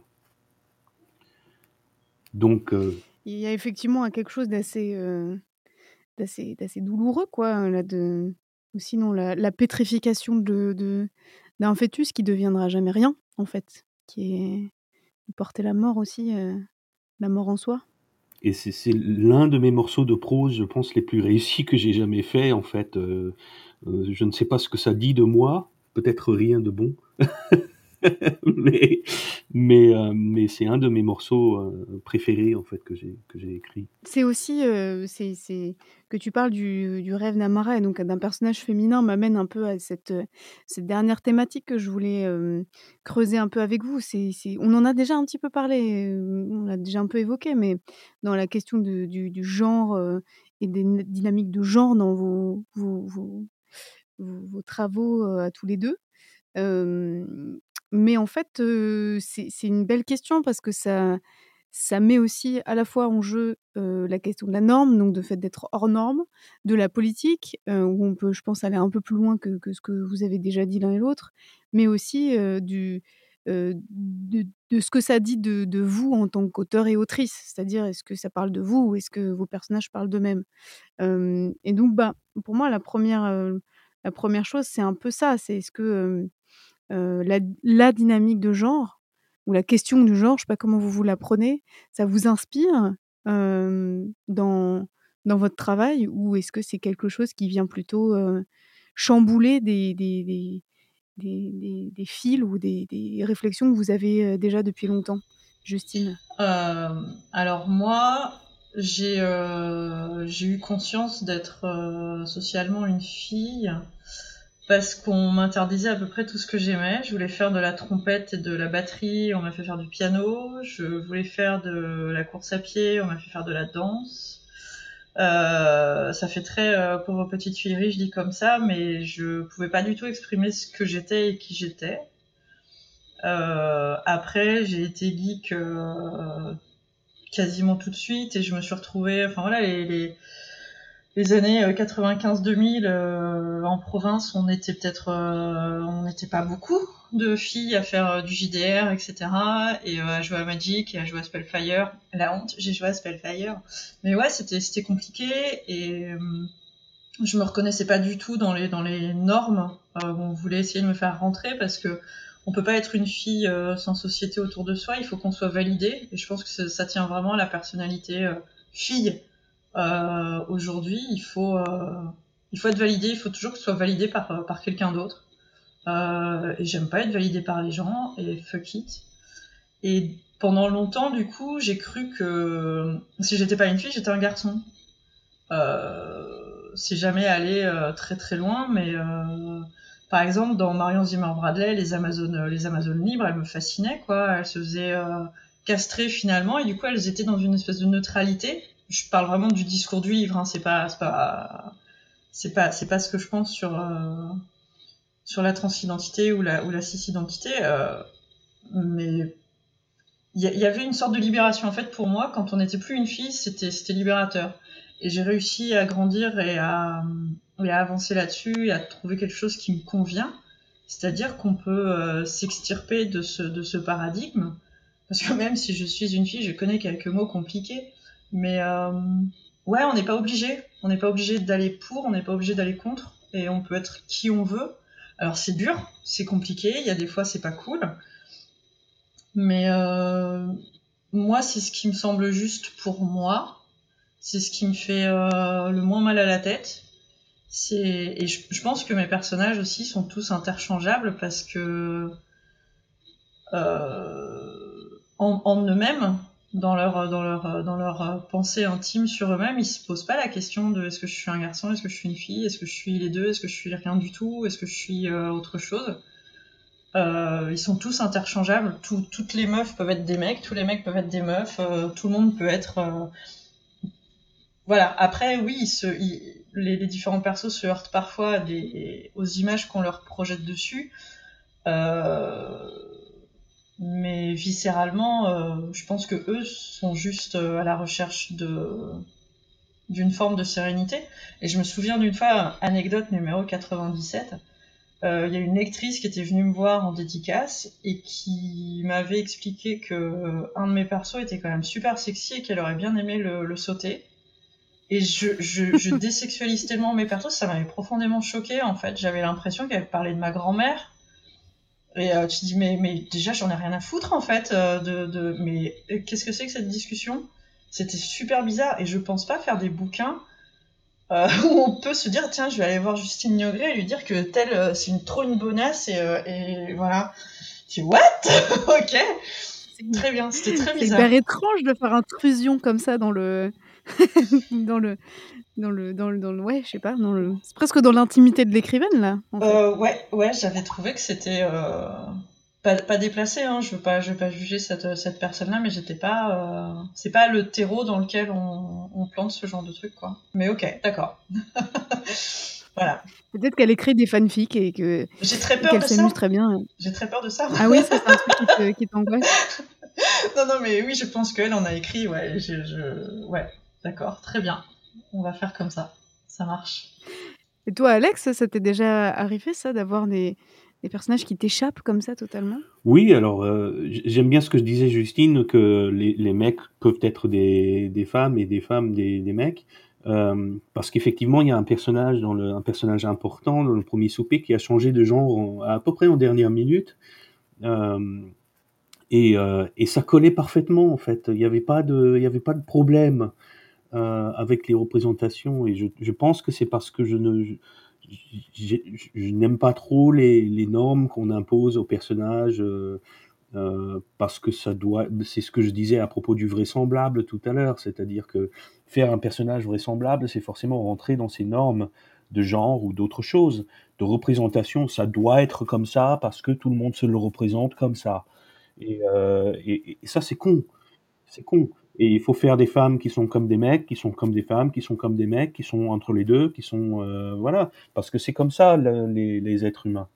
Et euh, et donc je fais des personnages.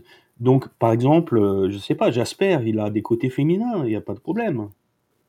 Mais du coup, c'est aussi quelque chose de...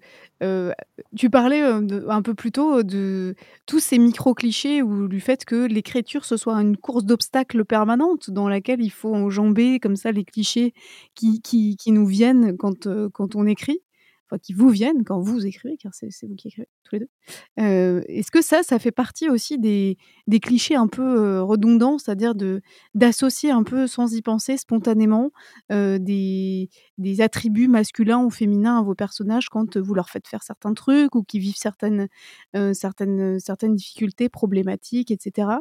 Et est-ce que c'est des choses auxquelles vous, vous pensez aussi quand vous écrivez ? Ah oui. Justement, euh, enfin, on, on se rend compte parfois que justement, ce qu'on croyait d'abord être un attribut euh, qu'on, qu'on féminisait dans sa tête, on, on, on réalise par la suite que non, c'est juste un attribut, ça, ça peut appartenir à, à l'un comme à l'autre. Euh, non, euh, je, je joue beaucoup avec les clichés en, en, en J D R parce que... Euh... Parce qu'il y a une économie de, de comment dire, on, on, mon analyse à moi, c'est qu'on on veut pas faire passer la même chose dans un roman et dans un J D R. Euh, dans un J D R, on, euh, on doit partager un imaginaire commun pour que des gens puissent comprendre ce qu'on a voulu dire et ce qu'on leur propose de faire.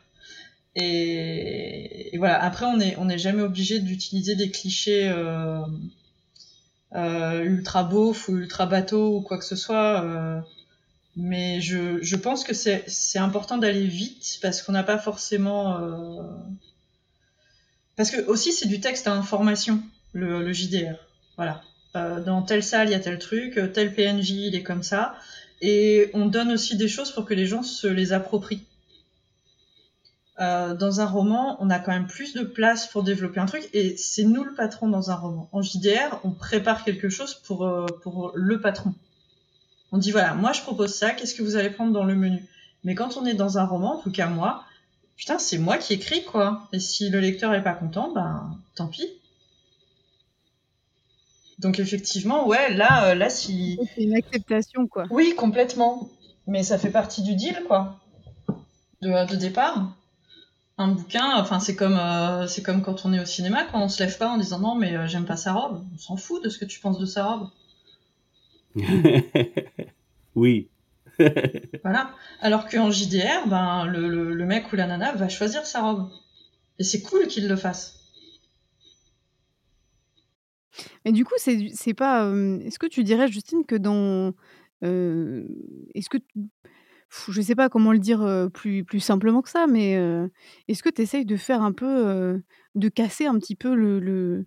Ces, ces normes de genre dans ce que t'écris ou c'est pas une préoccupation euh, particulière et juste ça vient d'avoir des personnages comme ça euh, qui sont euh, qui peuvent être des, des, des meufs notamment des femmes puissantes assez, euh, assez costauds etc et qui cassent euh, euh, qui sont pas justement euh, des espèces de, de personnages secondaires féminins effarouchés avec des gros lolos mais voilà qui sont des, des personnages bien, bien super construits et super compliqués.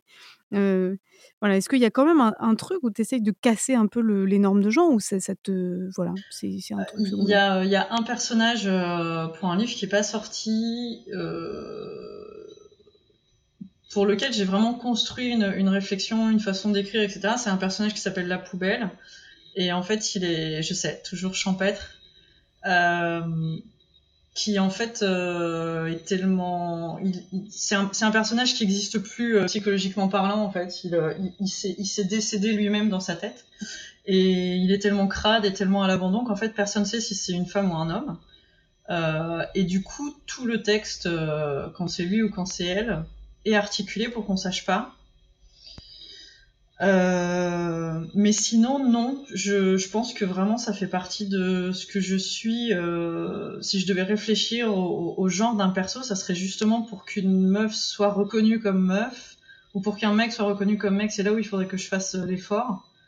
Euh, après, ça veut pas dire que dans, dans ma vie au quotidien, c'est, c'est, tout est facile ou tout est évident. Euh, c'est, c'est aussi ce que je disais sur le J D R et sur les clichés. Euh, c'est un fait. On, on a tous le même référentiel. Mais Non, j'ai, je, je cherche pas. Enfin, euh, quand j'ai un personnage qui me vient, c'est pas une nana et je me dis, euh, je me dis pas justement comme c'est une meuf, il va falloir que je fasse attention, euh, et cetera, et cetera. Je, je me souviens, ça, enfin, anecdote numéro quarante-deux. Euh, c'était sur un forum de tatouage et une nana euh, disait oui, voilà, je cherche. Euh, Et je comprends hein, qu'elle pose la question, elle dit voilà, je voudrais me faire tatouer, mais je voudrais que ça reste féminin, et cetera machin. Et un mec lui avait dit, je sais pas, fais-toi tatouer une, une machine à laver, comme ça, ça sera bien. Et là, non, mais justement, c'est, c'est, c'est, c'est lui qui essayait de, de lui montrer euh, de façon un petit peu euh, mm. conne, euh, qu'on s'en foutait en fait. Provocatrice, ouais, voilà. Ouais. C'est ça, de remettre un petit peu sur, euh, sur ses pieds euh, la. Ouais. Le... Le, le, l'absurdie de vouloir faire masculin. C'est ça. Féminin, quoi. Mais euh, mm. moi, enfin, ce que c'est très prétentieux de, de, de dire ça, mais j'espère que mes persos justement prouvent, euh, tout simplement en existant, que c'est pas une une, une démonstration factuelle A plus B, et cetera. Juste, euh, ben non, je suis comme ça. Euh, Alex, justement, est-ce que euh, c'est moi, je, je enfin... Je, je, sais, je vois que tu dois partir bientôt, du coup, je, je, je, vais, je vais jumper sur ma, ma, un peu la dernière question que j'avais envie de vous poser à, à tous les deux, euh, mais à laquelle vous avez déjà plus ou moins répondu, je pense, mais, mais pas complètement quand même. Euh, qu'est-ce, que, qu'est-ce qui va repousser une fois que euh, voilà, on aura bien flingué cette question du, du genre, voilà, de, de, de la norme, de ce qui est bien masculin et de ce qui est bien féminin, et, et qu'on sera sorti un peu de ce truc-là. Une fois que ce sera, ce sera, ce sera derrière nous, peut-être dans un monde post-MeToo, un jour on dira peut-être ça, euh, qu'est-ce qui va repousser, ou en tout cas, qu'est-ce qui vous intéresserait de creuser euh, dans le... Euh, dans le sillon euh, de, des attributs que, que vous attribuez à vos personnages. Voilà, c'est... Qu'est-ce qui vous intéresserait au-delà du genre de creuser que vous n'avez pas encore fait, en fait ? Je... bah, euh... Qu'est-ce qui reste après le genre ? bah, J'aimerais bien que ce qui reste soit euh, la capacité de chacun à se forger soi-même, à se façonner soi-même selon les, les, les attributs qui... qui euh... Voilà, qu'ils, qu'ils soient libres dans leur détermination euh, par rapport au genre.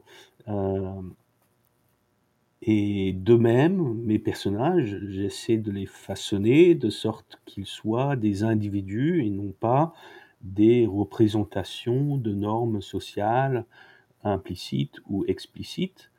Euh, j'essaie de les faire échapper un peu de ce carcan, euh, comme on essaie de... de échapper de ce carcan euh, chacun et, et tous ensemble. Ben, une fois qu'on a cassé euh, les rôles de genre, qu'est-ce qui, qu'est-ce qui devrait rester ? Sincèrement, je sais pas. Et euh, je vais dire que c'est, c'est, c'est une très bonne question. Si je dis que je m'en fous, c'est pas de, de, de la question, c'est que euh, on est responsable de soi-même. Euh, on peut pas dire aux gens ce qu'ils doivent faire, où ils doivent aller, ce qu'ils doivent euh, comprendre d'eux-mêmes. La seule chose qu'on peut essayer de donner en tant que personne, hein, euh, c'est de, de parler du chemin qu'on a pris euh, pour que, pour que les petits euh, trouvent vite qui ils sont, au lieu de souffrir et de se poser des questions pendant quarante ans. Je pense que ça c'est bien, c'est un, c'est un bon travail d'humain, c'est plutôt cool. Mm. C'est aussi ce qui, fe... ce qui te faisait dire que les livres ont une responsabilité. Alors, à cet endroit-là. Je n'irais pas jusqu'à dire que les livres ont une responsabilité, euh... je... mais ouais, ouais, trouver, trouver euh... la responsabilité. Je pense qu'elle est sociale. Euh... C'est montrer tous les chemins de traverse et arrêter de dire que les chemins de traverse c'est des chemins pour les cinglés, c'est des chemins pour tout le monde. Et, euh... et puis voilà. Après, on retombe sur le J D R, quoi. Il y a des gens qui sont des bardes, pas de chance. Mais euh, c'est bien, c'est bien qu'ils chantent, c'est bien qu'ils racontent. Euh, il y a des gens qui sont des guerriers, et les gens qui sont des guerriers, c'est bien qu'ils mettent des patates aux gens qui font chier les petits. Voilà. Et euh, ouais, yes. yes. Et il y a des gens qui sont des paladins, et je ne veux pas en parler, parce que je déteste les paloufs, les paloufs dehors. Mais ouais, on a tous... Euh, je pense que quand on a la chance de, de, d'être vivant, parce que il euh, y a plein de pays où c'est plus compliqué, il y a plein de, d'états physiques où c'est plus compliqué, il y a plein de choses qui sont... C'est, c'est quand même un grand luxe de pouvoir se poser devant un P C et d'écrire un livre, et euh, c'est là-dessus, oui, il y a une responsabilité humaine, effectivement, de, de, de pas dire que des conneries. Ça peut être bien, voilà. La vie, ça peut être plus facile quand on discute entre humains, et je pense que c'est bien de faire ça. Ouais. Et j'espère que j'ai pas dit trop de conneries. Moi j'en ai dit plein mais je m'en fous. Euh, écoute, euh, j'ai pris euh, quatre pages de notes. Mais... Non, c'était vraiment passionnant et je vous remercie vraiment tous les deux de vous être prêtés à, à l'exercice de cette euh, discussion tous les deux. Euh, Justine Niogret, dont le roman s'appelle « Gueule de truie », paru en deux mille treize. Et puis, bien sûr, le roman d'Alex Dico qui s'appelle « Le premier souper » et qui est à lire, euh, qui est publié aux éditions La Volte, euh, là, le dix-huit mars dernier, et donc euh, accessible, et qui est, euh, qui est vraiment, euh, qui est vraiment extraordinaire. Alors, courez-y si vous ne l'avez pas encore acheté. D'ici là, euh, on vous souhaite une, une bonne fin de semaine et on vous dit à très vite pour un nouvel épisode de Volute, le podcast des imaginaires politiques, en partenariat avec les éditions La Volte.